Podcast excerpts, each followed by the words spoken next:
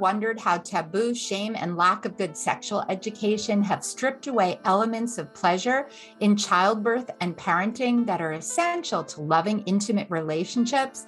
Join me for another episode of Orgasmic Birth Podcast, Pleasure in Pregnancy, Birth, and Parenting, as we break down and heal barriers and open the door to more love and intimacy in birth and life.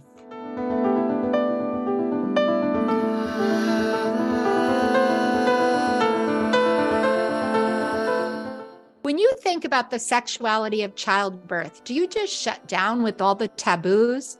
Or do you really think about the many similarities and how understanding that birth is a part of your sexuality can change how you prepare for birth and understand the process of labor in new ways?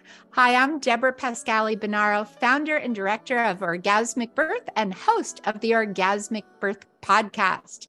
Today, we're going to be talking about female sexuality and plateaus in labor. What's the connection? And I am over the moon honored to welcome my dear friend, co-author of Orgasmic Birth, Your Guide to a Safe, Satisfying, and Pleasurable Birth, renowned expert Elizabeth Davis. Elizabeth has been a midwife, a reproductive health care specialist, educator, and consultant for over 40 years. She's internationally active in promoting pregnant person-centered birth and is widely sought after for her expertise in midwifery education and organizational development. Her books include Orgasmic Birth, Heart and Hands, A Midwife's Guide to Pregnancy and Birth, now it's in its updated 5th edition, The Rhythms of Women's Desire, How Female Sexuality Unfolds at Every Stage of Life, and The Women's Wheel of Life. So welcome, Elizabeth. It is beyond a pleasure to have you here today to share your wisdom with our listeners. Oh, thank you so much, Deborah. It's so good to see you again.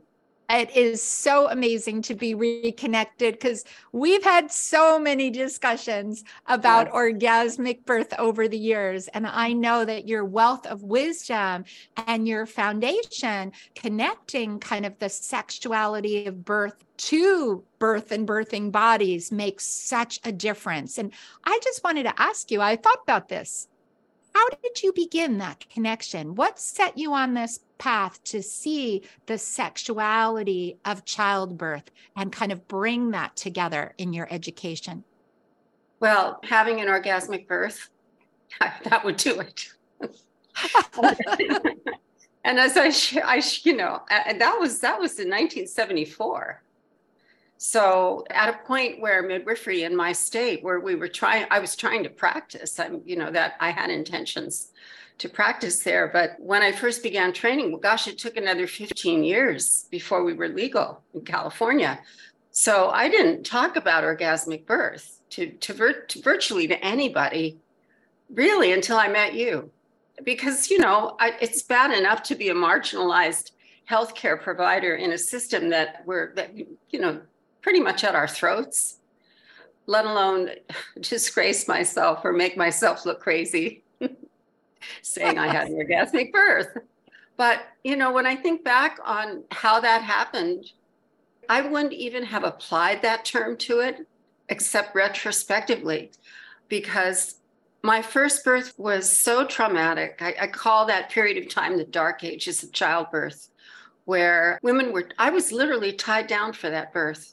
Imagine that. My husband couldn't be in the birth room. And it was only maybe a year or two later that this very courageous husband, I love to tell this story, did this amazing thing. They were about to kick him out as they wheeled his wife into the delivery room, and he handcuffed himself to her so he could see the birth. Wow. Those times were so ripe with these radical behaviors.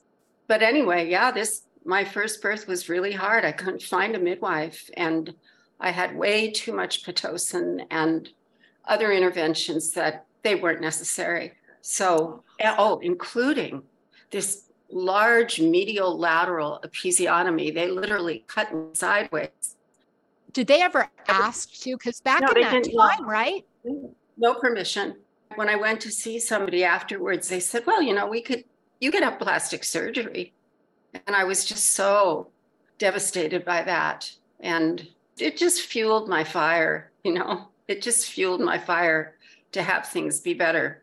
So 2 years later, I'm pregnant with my daughter and I have a midwife. I'm out in the middle of nowhere and my midwives are a little worried about that. But I, as her head was really coming deep inside me, I just tuned into my body so profoundly, mostly because I didn't want to tear over that scar.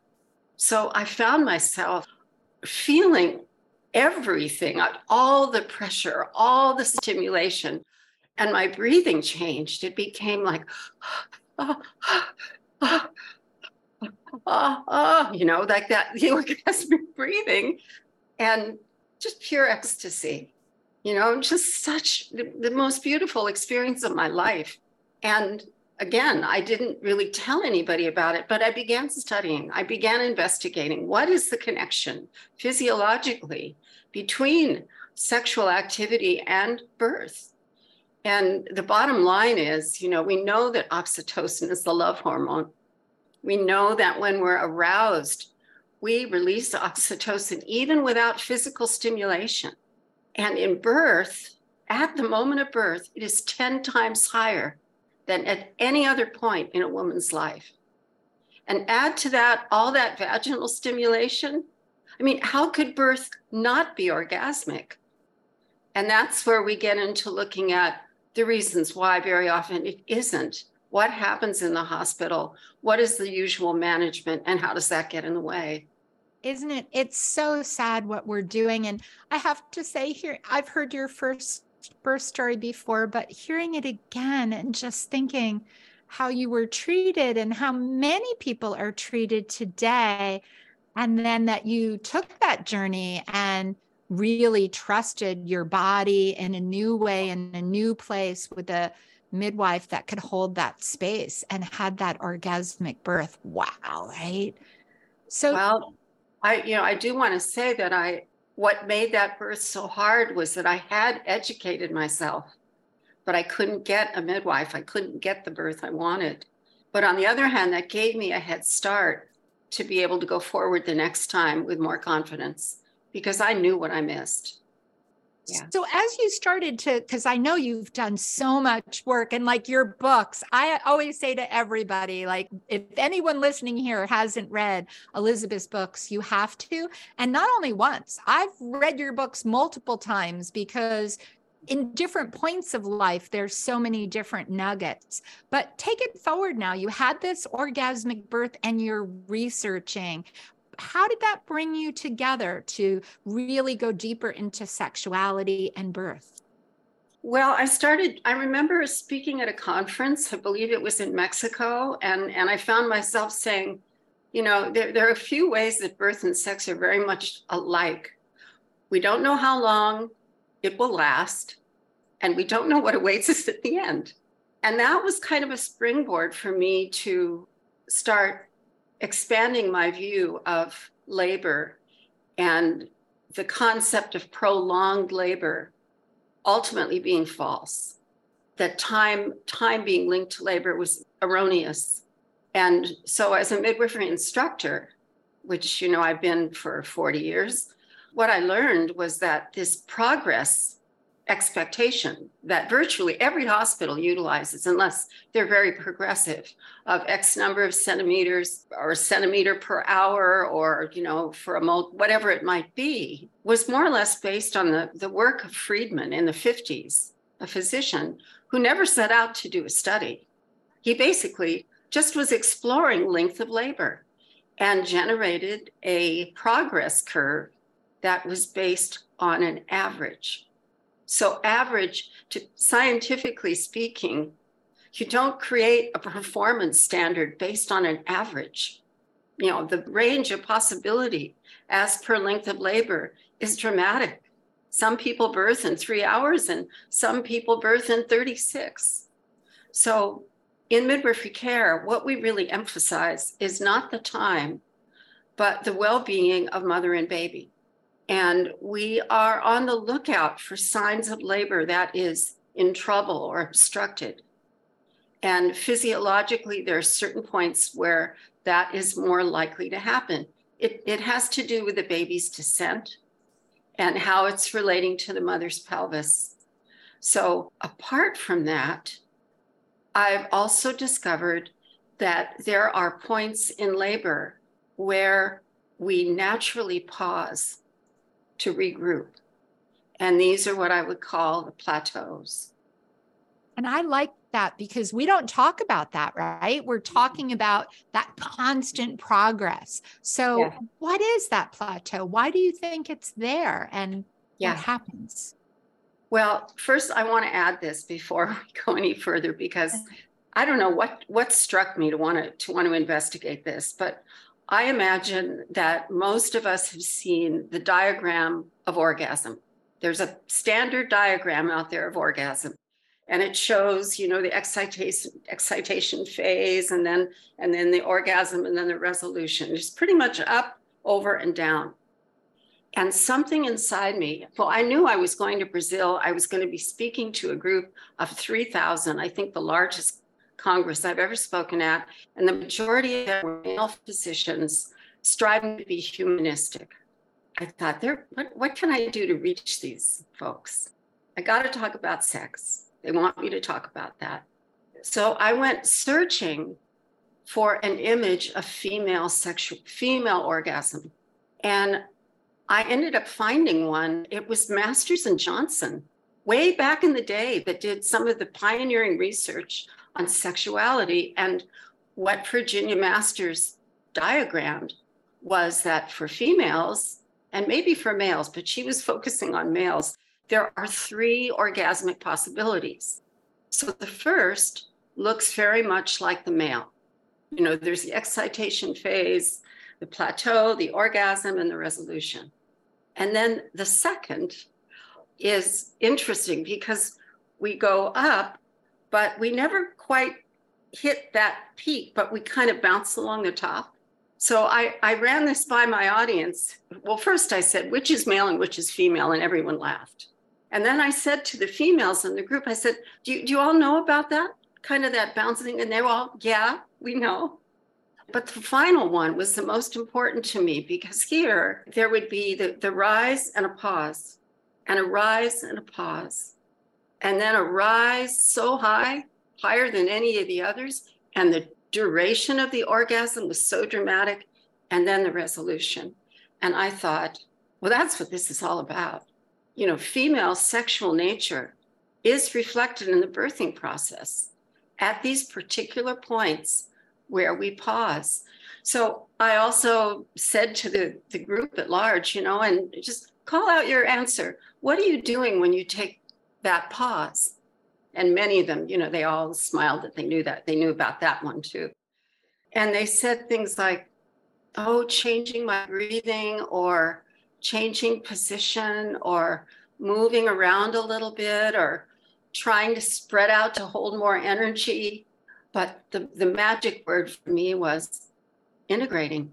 I'm integrating so that I can go on, so that I can hold more and feel more. And so then I looked at the birth process, and I found this wonderful study that was done, an excellent study done in Africa. It's on PubMed, and I can supply information for Deb so she can supply it to you.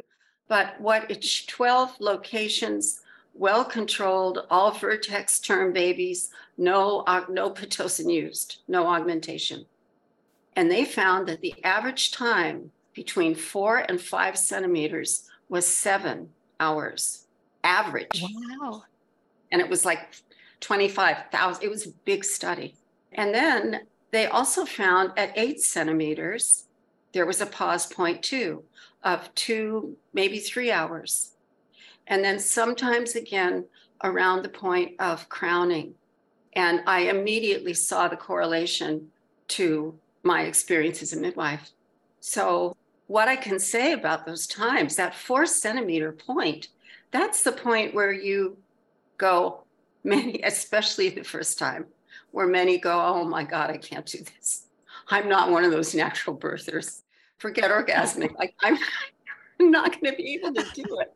It hurts. I'm doing everything right, you know? Well, That's another way I've said this, is that's the point of realizing you don't do birth, it does you.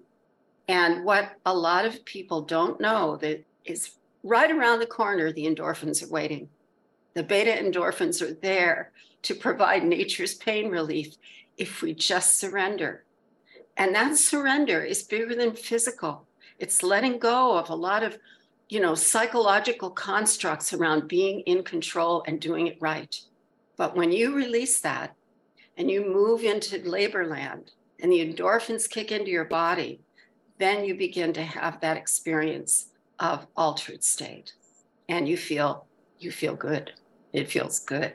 So the 8 centimeter point, I could say a bit more about this. I think I will. Do. Yeah. And another thing that's happening as we progress in labor is our brain waves change. Brain waves go from being your average daily chatted up coffee drinking or tea, whatever it is, beta frequency, which looks really jagged and rapid. And when we're in that space, it's harder for us to link up with the waves of others because we're like almost static interference. But when we slow down, the first stage in slowing down is what we call alpha.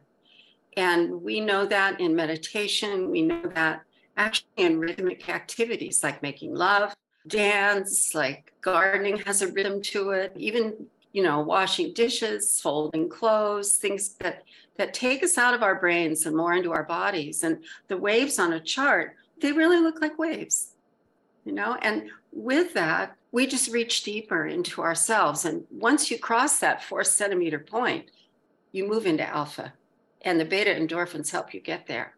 But as labor goes further and deeper, we move to a frequency known as theta.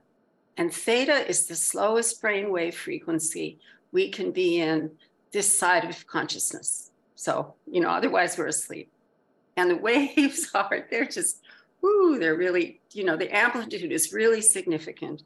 The hard part about that we're now really having frank discussions about trauma.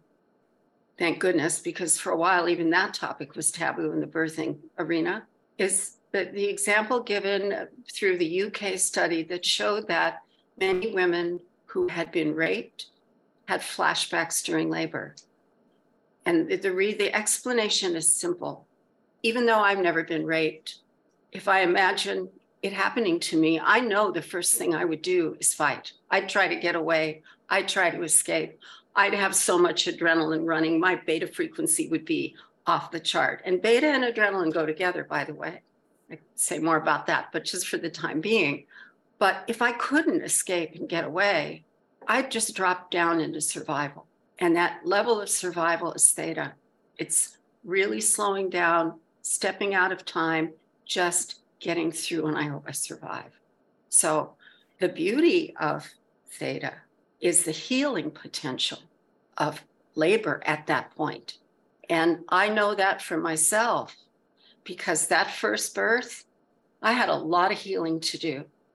But it wasn't until I reached that 8 centimeter point that I did it. And my midwives were distressed because they were wanting me to progress more. And here I am at 3 hours, I think I was at 8. And I felt like I am in perfect peace and bliss. I mean, I knew exactly where my body was at, where my breathing was at. I knew exactly what to do. And between contractions, I was just traveling. And again, retrospectively, I can look at what my work was at the time, what I was reweaving or re-imprinting my identity as a birthing person. I was changing those negative imprints from my first birth to positive ones. And that's the power of birth. And, to call plateaus, we used to call them like, I think before we understood them, well, they're a little inconvenient, but we'll get through, we'll wait it out, because midwives, even back then when we knew less, we weren't into pushing it. And then it became more like, well, they seem to be functional. There's a regrouping going on here. But now I would say they're sacred. I think what we do in that time is meant to be as per the transformation of becoming a mother again. There's a necessary redefinition and reimagining oneself in the new role. It's not that you're consciously thinking about it, but your whole being is being changed. And at crowning, sometimes, you know, the psychological things, and when I say crowning, I mean, you know, you see a lot of head and then no, and a lot of head and then no, and a lot of head and then no. And I'm being a midwife too, and still believing that pelvimetry is an important skill in our practice. I know there's no mechanical reason as per the baby and the body that the baby isn't just coming right out. But afterwards, when women have spoken to me, they said, you know, it was my last baby and I was just wanting to hold on for a while, or, you know, things were not good with my partner, and bringing a baby into the world was, I needed a little time to make it okay. So again, the function, it's beyond function. And that really is something I just want to impart that to whoever will listen, and really encourage people to explore midwifery care where those plateaus can truly be honored and understood. So beautiful, Elizabeth. You gave so many incredible nuggets that I'm savoring, and I know our listeners are savoring. And I'm sure some of the people that are pregnant and partners are probably thinking, how can I prepare for this? What would you say to those people that are pregnant? How can they bring the awareness of the plateaus into their birth and maybe have these conversations with their caregivers? Well, I think that allowing oneself to have those plateaus when you're making love is a good start, and not feeling, you know, I have to tell you this, a previous sexual partner of mine, at one point we were making love and he said, "You're not progressing." And I thought, I'm done. No way. Totally. So reframing, you know, these concepts, you know, as in partnership is a good beginning. And also, if there has been trauma, if, you know, you are a person who's had real traumatic experience with birth, perhaps, or sexual abuse, look into therapies that will get you into theta, where those memories are encoded. This is also a relatively new development in our understanding that we can talk in beta, but we're not necessarily healing where we need to. So deep hypnotherapy, or something called EMDR, which takes us rapidly into theta, can allow the release of trauma in a powerful way. It's something that I did myself with regard to my first birth. And it was the most interesting thing. I was calm, but I was crying so much. The tears were puddling in my lap. I was releasing so much, but at the same time realizing, wait a minute, I'm not my trauma. I'm not my trauma. I'm me. And if you can have that before the birth, then it's a little bit more smooth sailing. Yeah. Thank you. That's such great wisdom. And I want to ask you this too, because we talk a lot about, right? Like the birth is going to impact postpartum as well, and how they begin to adjust and heal on every level. Do you have some words of wisdom in how, when you have this awareness and you can bring this healing in pregnancy and get in touch with that plateaus, what will that ripple out, or how can you use this in those postpartum days? Well, I think you manifest that experience in terms of patience, and it's patience with your own growth as a parent, with your own emotions that aren't always, quote, positive. We get frustrated, we get exhausted, we don't, you know, we disconnect with part, you know, we have all kinds of challenges postpartum. But well, I think what plateaus really teach us is that it's not a straight line. It's not that whole concept of progress. It's part of hospital birth, that straight line to the top. No, it's not. We pause, we regroup, we hesitate. We stumble, we're not sure. And in those moments, if we can be honest, I mean, I remember telling my kids before I was really sure they can understand, you know, I'm sorry, honey, mommy's so tired. Let's lie down. We'll just read. I just can't, we just can't run around anymore. Whatever it was, these ways of being truthful with our children and with ourselves that can really be derived from that experience of pausing and finding the richness in it. Thank you so much for all these words of wisdom. And I know, Elizabeth, people would love to connect with you. Can you share your website, social? How can people engage with you and follow you? Well, ElizabethDavis.com is really the best way. I am on Facebook, Elizabeth Davis Midwife. You'll find me. And yeah, I provide a lot of information there on reaching me. I mean, email, yeah, but you can also text me. That's an easy way for me to converse. And I like conversing with people rather than just writing about it. So, yeah.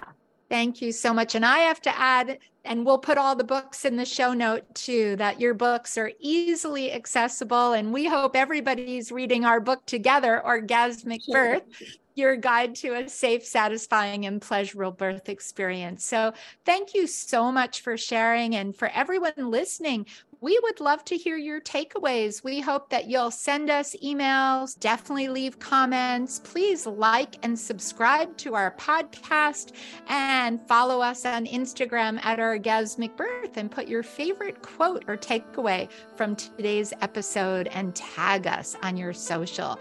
So thank you so much. Welcome. Sending you lots of love. Welcome. Wow, you too.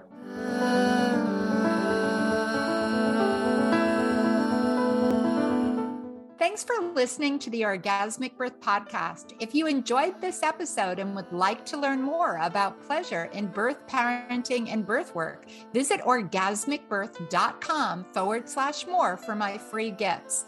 And please leave a review about your experience. Reviews help us to reach more people, and please subscribe.